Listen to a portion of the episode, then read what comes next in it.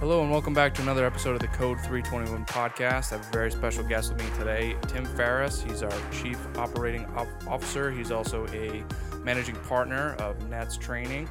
Um, we're going to be talking about EMS systems today and operations, something that he's really passionate about. He's kind of been all over the country and he knows a lot about this stuff. So we're really excited to have him here in our very high quality studio. Today's location is a blueberry farm.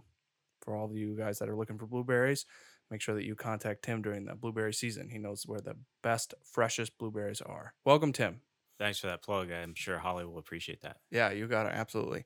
So, what we always do with our guests and our listeners here um, is if you just take a moment and just let them know kind of how you got into EMS, a little bit about your background, and how did we get where you are today, and what are you doing now?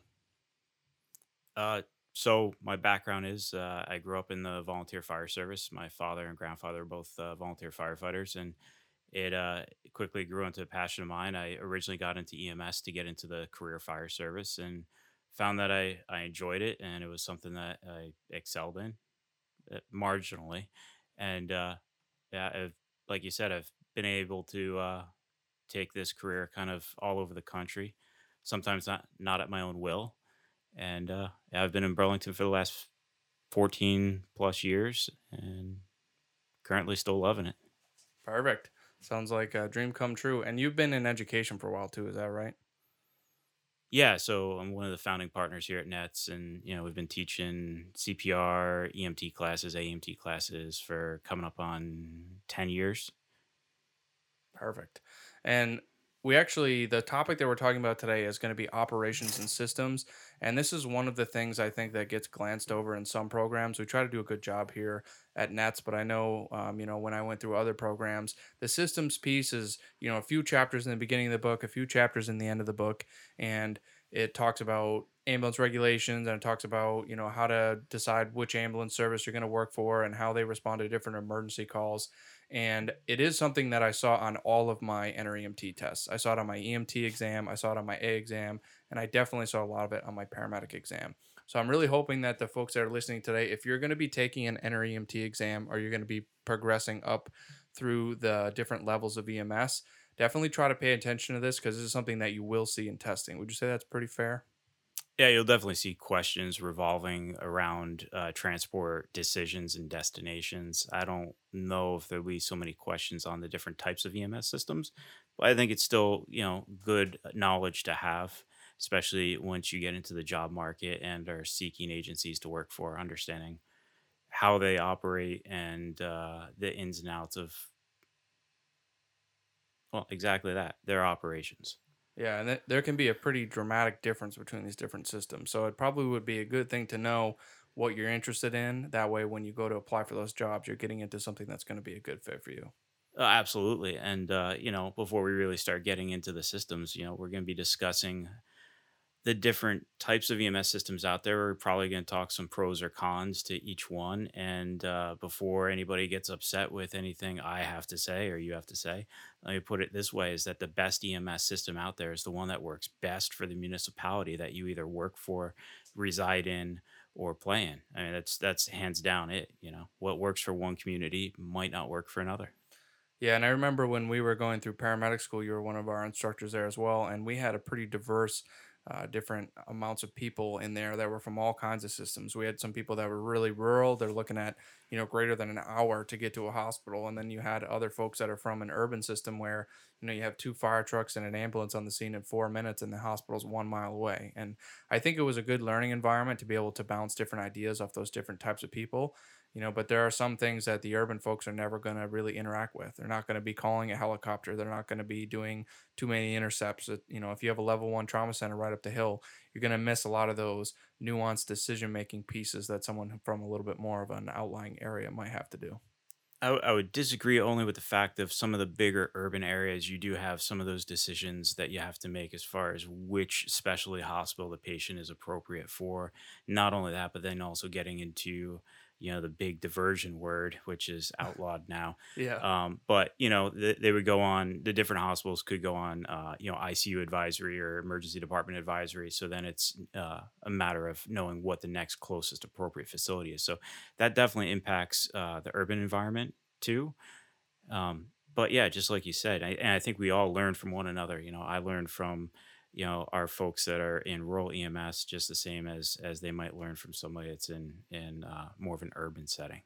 Yeah, so you kind of touch on a little bit, but I think it's helpful for people who are kind of from the Vermont area. We're used to a very rigid system. It's kind of the same for the most part, whether you're, you know, going to your local hospital or you're, you may have a couple level ones around the area.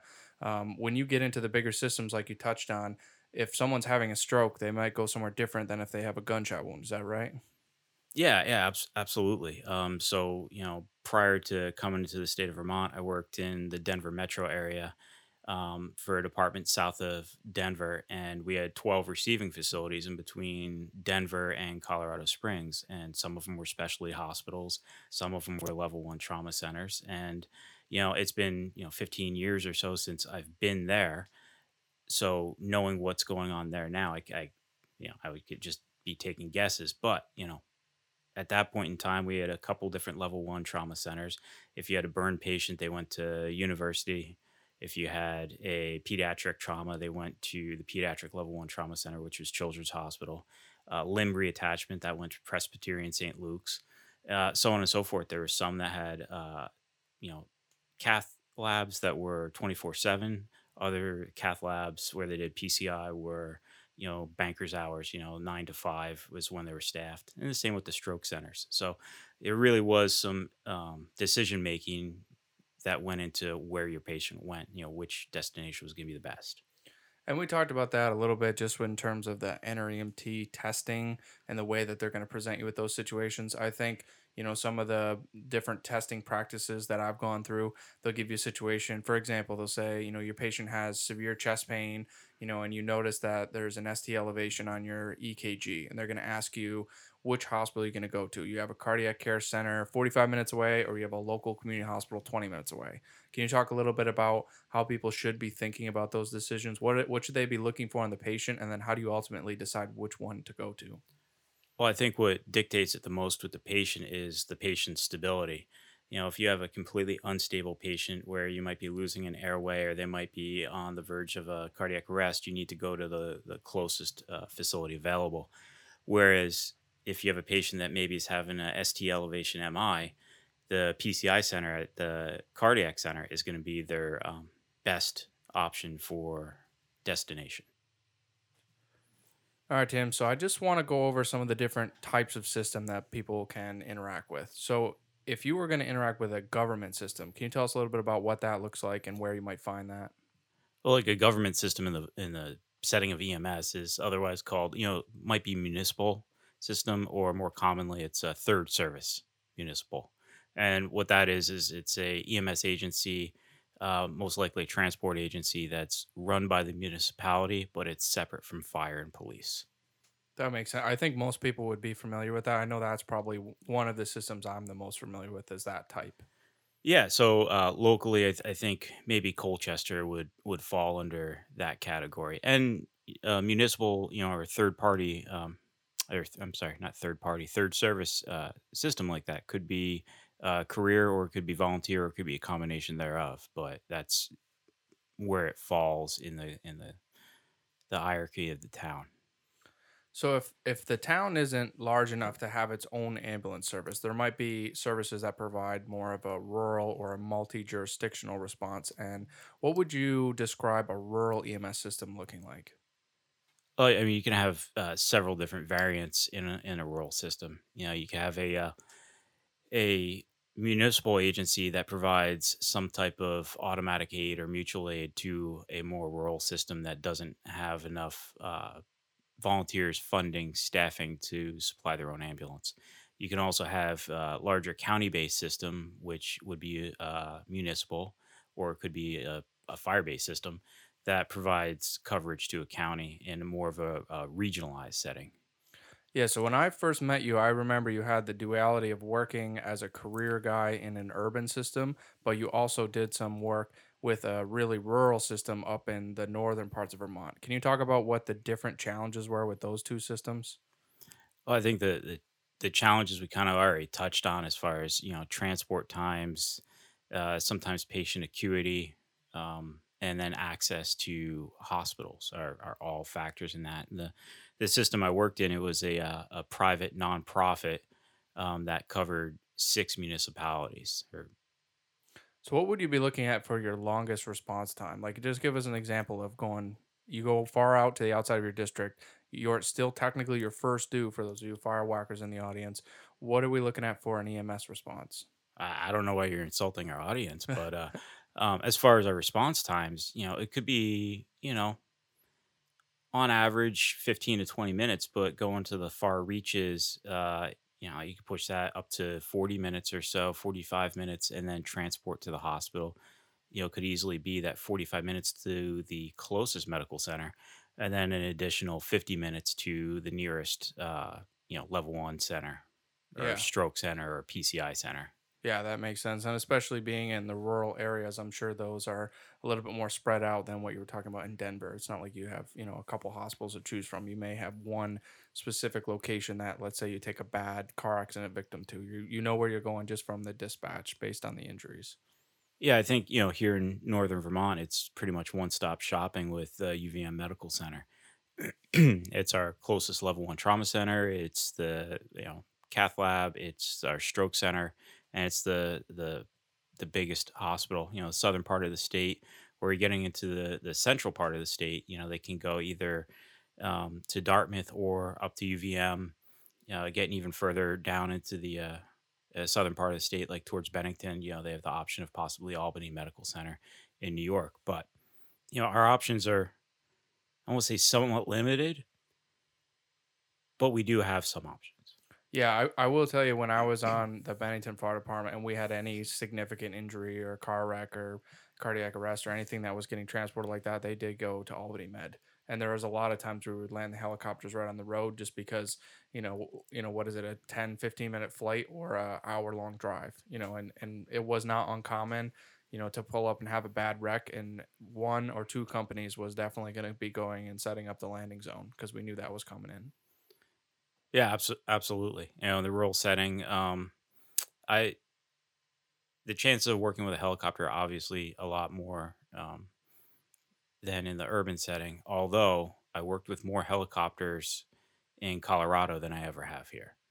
Yeah, and I think part of that too is if you just look at the breakdown on the map, you know, the the West Coast and the Central United States and those areas, they are pretty saturated with helicopters. And I can probably name the, you know, four or five that are within an hour of us right now. It's it's not like we have, you know, six or seven of them spread out throughout Vermont. Yeah, well, I, we didn't have six or seven. It was mm-hmm. just we tended to use them a lot more than than we Yeah. were doing here, and I think you know some of that had to do with call volume. You know, we are we are on the streets a, a little bit more, but you know, there's definitely a, a need for them here, and you know, UVM HealthNet getting their helicopter and being able to do scene flights now is is phenomenal for our more rural areas in Vermont. And having that asset and resource available, not only for expedited transport to the hospital, but you know those helicopters also bring a additional set of skills with the flight nurse and flight medics um, that you might not get with the ground based ambulance.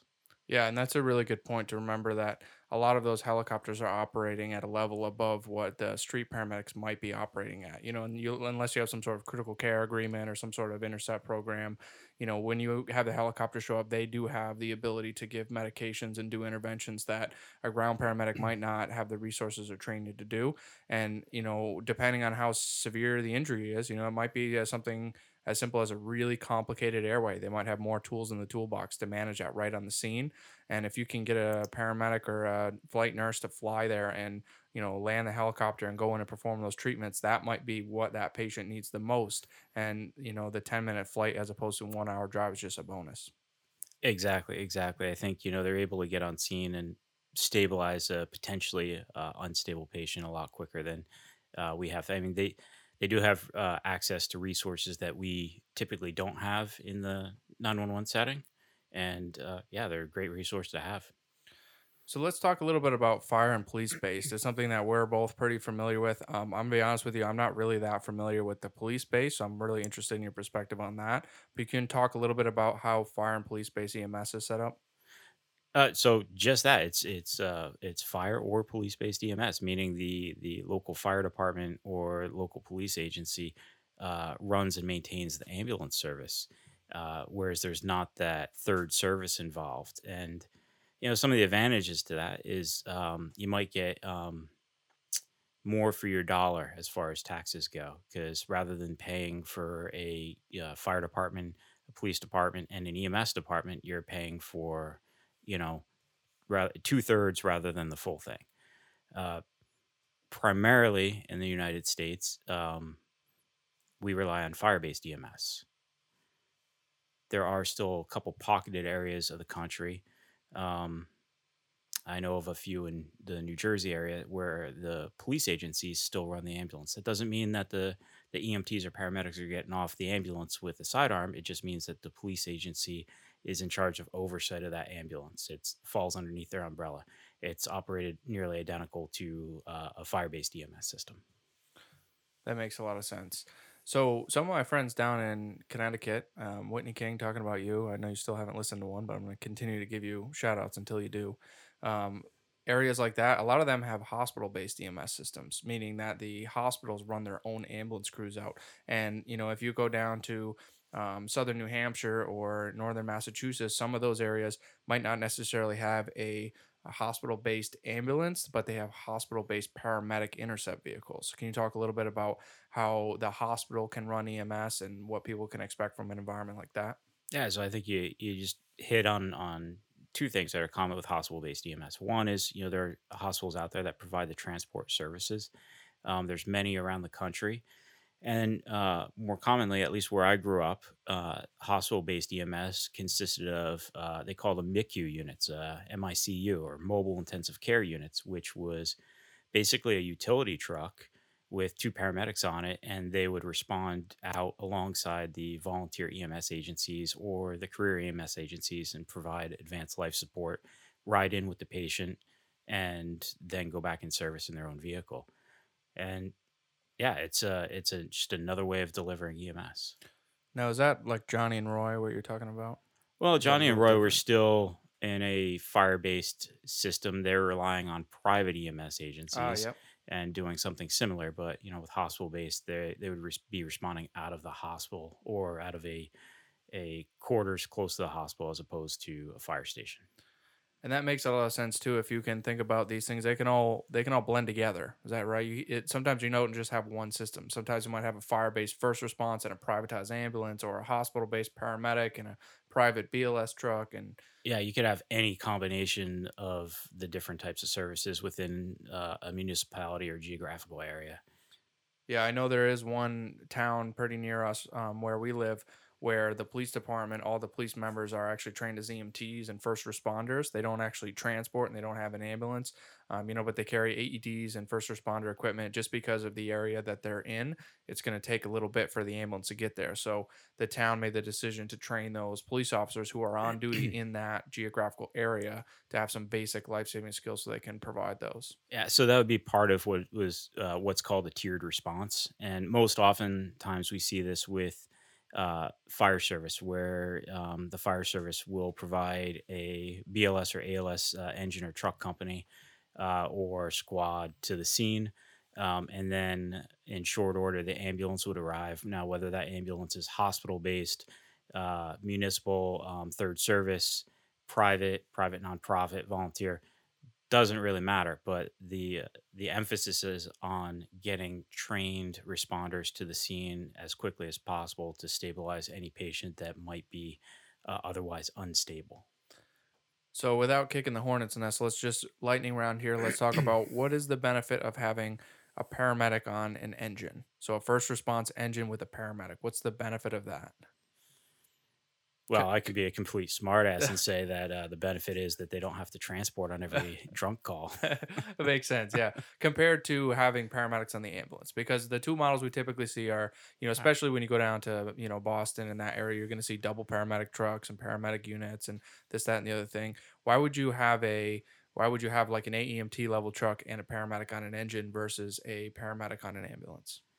I, the only reason for that is just kind of what I said is so that that medic doesn't get jammed up transporting a BLS call that doesn't need uh, an ALS transport and is free for that next call to come in. Now, if it was a if it was a perfect system, there would be a paramedic on every piece. I'll probably catch a lot of grief uh, for that statement from anybody that works with me that's actually going to listen to this. But uh, in a perfect system, that's that's what would happen. And uh, I did have the the privilege of working in in such a system where every apparatus, every piece in the department had a paramedic assigned to it. So that that kind of ties into the next thing I want to talk about. So in addition to a tiered response system, you can also have like an emergency medical dispatcher or emergency medical designation where you have a call come in and the trained dispatchers or the trained system actually will route more critical calls to paramedic trucks and then it will route less critical calls to BLS trucks. That way it's uh, their opportunity to try to keep those paramedics as available as possible for the sickest of the sick. Have you ever worked in a system like that? Uh, no, but I've been around systems that have been similar. I've never personally worked in a system that's been like that because, like I just said, every rig in the in the uh, last place I worked um, had a paramedic assigned to it. Now, it there are benefits to EMD, and there there's several benefits to it. One is triage dispatch, right? So just what you said is they're able to triage the calls over the phone and prioritize them and give them the proper resources. It's not 100% 100% of the time, but it's it's a pretty good system. And then the other benefit to EMD or emergency medical dispatchers, which, you know, just FYI, they go through a course very similar to what an EMT or uh, AEMT goes through as far as, um, but theirs is how to uh, provide medical care over the phone. And that's the other benefit to EMD is that they're able to talk family members, bystanders through, you know, complex stuff, uh, even, you know, CPR. Yeah, I, I think some of the firefighters I know from other areas of the country, they operate in an EMD system, and what they have is the engine only goes to certain types of calls. So let's say someone has a stub toe and they call the ambulance. A fire truck with a paramedic's not going to respond to that. And they actually rank the different calls for the different level of acuity, and then different levels of resources show up for the different acuity level. And that has some benefits too. You want to talk a little bit about what those benefits might be? Yeah. So some of the benefits uh, with that type of response system is you're not using resources that could be used elsewhere. You're not tying up uh, critical resources and then they're not available for the more pressing call. Uh, something else with uh, EMD and uh, some of the, the triage that goes along is priority dispatch and actually queuing us in on how we should be responding to some of these calls. You know, it, does it elicit a code two non emergent response or does it elicit a, a code three emergent response to the scene? That's a great point. And I, I think one thing that I've always been really passionate about, especially once I became an AEMT and you find yourself always in the passenger seat and you don't really have a brake pedal, the joke as the joke goes, is the lights and siren are not for speed. They're for traffic if you get congested. It's just to alleviate some of the congestion on your way to the hospital. Just because you turn your lights and siren on does not mean you should be going 20 miles over the speed limit. We know for fact, if you look at the statistical data, that that doesn't actually improve our transport time that dramatically. What it does do is it gives us the ability to get out of areas of congestion, which is where we're losing a lot of time. But that can be done slowly and safely and with due regard for the safety of others. There's nothing that drives me more nuts than, you know, with someone lane splitting or going on the, you know, the opposite side of the median with traffic coming and you're doing 20 miles over the speed limit because we know that's not going to make a huge difference. Uh, but that's the fun stuff, Ricky Bobby. I want to go fast. I want to go fast. yeah. Uh, yeah, everything you just said is absolutely true. We don't need to be going emergent lights and sirens for a stub pinky toe. We uh, absolutely don't. I mean, you know, the research is there that that shows it doesn't make a difference, and there are cases where it does, and we have to know when and where to utilize the emergent response uh, to the scene and the emergent uh, transport to the hospital. And more often than not, we're going emergent to the scene because you don't know what you don't know, to quote Lieutenant Plouffe. Yep. You know, um, we don't know what's going to happen on the scene. I've been dispatched to many calls throughout my career that come in as uh, CPR in progress, and you get there and the patient's walking around with a hurt chest because his drunk buddy just did CPR on him. Yeah. And I've been to many calls that come in as just a sick case, and you get there as the patient's uh, taking some agonal respirations, and you're like, oh, Yeah. I'm not prepared for this. Yeah. So you know, I, I can get behind the emergent response to the scene much more than the emergent trip to the hospital. I think a good piece of advice I got pretty early in my career is as you get two things happen as you get more advanced in your EMS career. I always thought this was entertaining. One, the gloves size that you wear is going to go down. They're going to get tighter because when you're an EMT and you're just kind of grabbing stuff and you're moving around, it, doesn't really matter. But when you're working up as an AEMT and you're a paramedic and you're starting to work with medications and you're drawing things up, and I found that was true for me personally, that my gloves always get a little bit tighter as I move up through the levels um, because I need a little bit more dexterity. The other thing is that the more advanced you are and the more knowledge and experience you have, and this could be anybody, this could be an EMT with 20 years of experience or 10 years of experience. The more experienced you are, the less you feel the that rush and panic to use lights and sirens. You might have a little bit more understanding about that. Well, to kind of even expand on that, it's the uh, the less of a rush to want to do something, right? We see a lot of our new paramedic students; they just want to treat, treat, treat, treat, treat. And the mark of a good paramedic isn't knowing when to do something, but it's knowing when not to do something or when you can hold back and not perform a procedure just because you can. Um, and you know, same goes for for EMTs, especially the seasoned ones. You know, I, I say it all the time. Some of the best paramedics I know are EMTs. Yeah. They just choose not to be paramedics. They're smarter than you and I. Yeah. Do you, you want the honor of talking about the karate analogy? Karate analogy. So what we always say at uh, where we work is just because you know karate doesn't mean you need to do Oh, karate. yeah, yeah, absolutely. You know, and I think that's a really great point that you're making there. Um, and something that I've really tried to do a good job with lately is really think about what is the best thing that's going to happen if I do this intervention and what could the worst thing be and always weigh that in my mind. It comes back to the risk versus benefit, and you know, is the juice worth the squeeze, right? If is what I'm going to do for this patient really going to be beneficial in the 10 minutes or so I'm going to have them?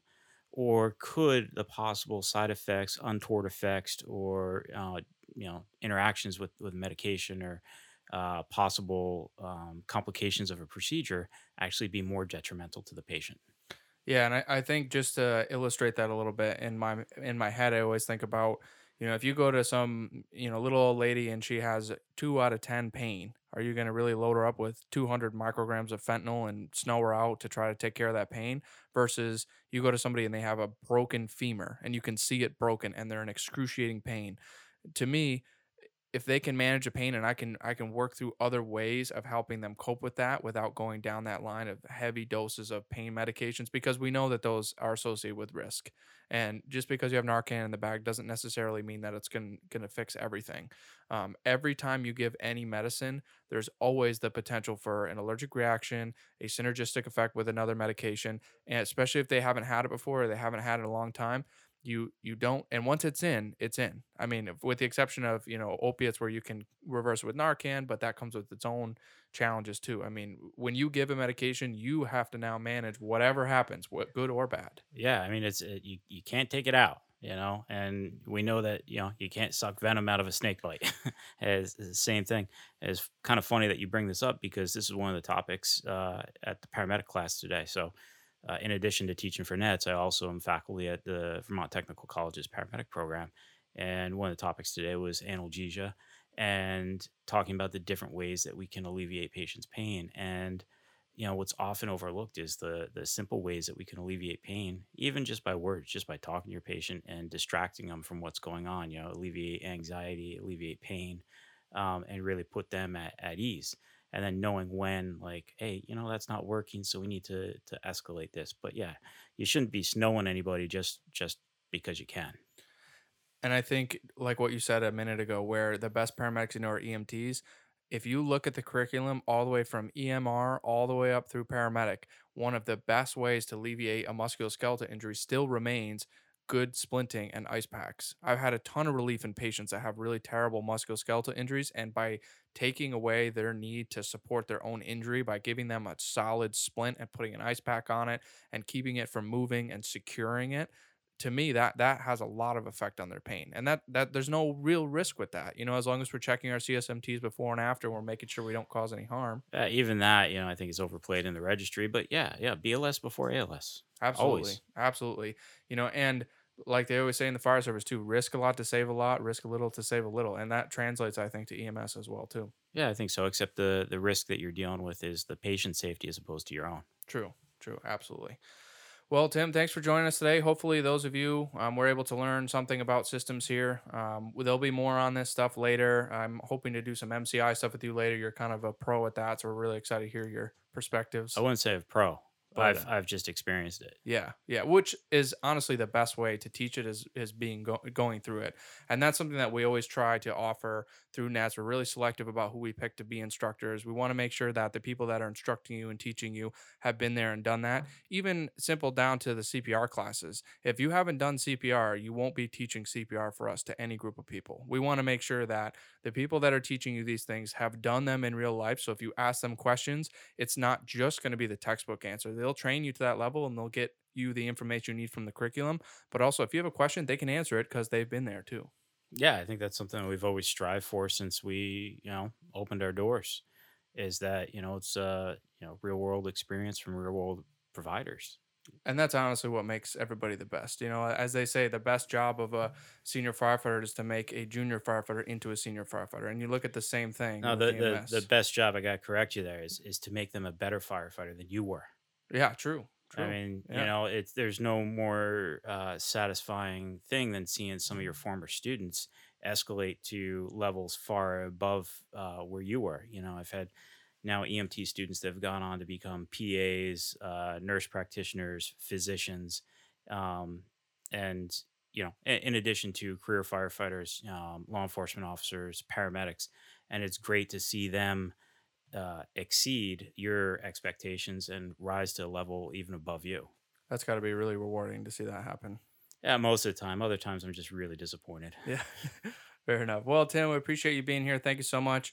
Um, as always, if you have any questions, you can always reach out to us. Um, check out netsvt.com, netsvt.com. You can find all of our contact information here. Um, Tim, thank you so much for joining us today. Yeah, it's been good. Thank you, Nick.